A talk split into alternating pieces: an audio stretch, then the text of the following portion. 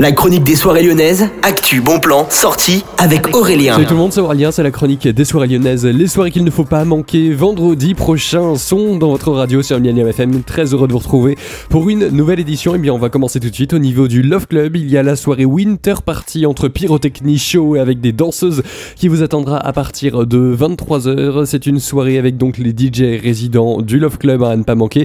C'est à partir de 23h et jusqu'à 5h du matin. Ne manquez pas ça, on vous avez tous les détails sur lefclub.fr et puis les réservations ce sera directement sur place, il n'y en a pas en ligne. On continue tout de suite, on part au niveau du petit salon, il y a Space 92 avec Max Mash, Wuff Out et également bien plus de DJ et de guests qui vous attendent à partir de 23h30 et jusqu'à 6h30.